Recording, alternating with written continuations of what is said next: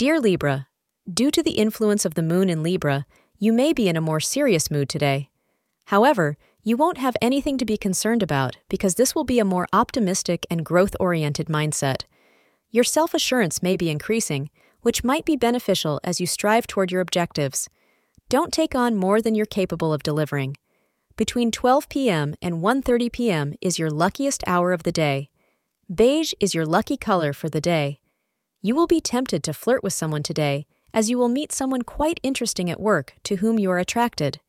Your feelings, however, will not be reciprocated in any manner other than friendship. Therefore, be careful about how you lay your heart on the line today and try not to get hurt. Thank you for being part of today's horoscope forecast. Your feedback is important for us to improve and provide better insights. If you found our show helpful, please consider rate it. Your support helps us to continue creating valuable content. Thank you for being here and see you tomorrow.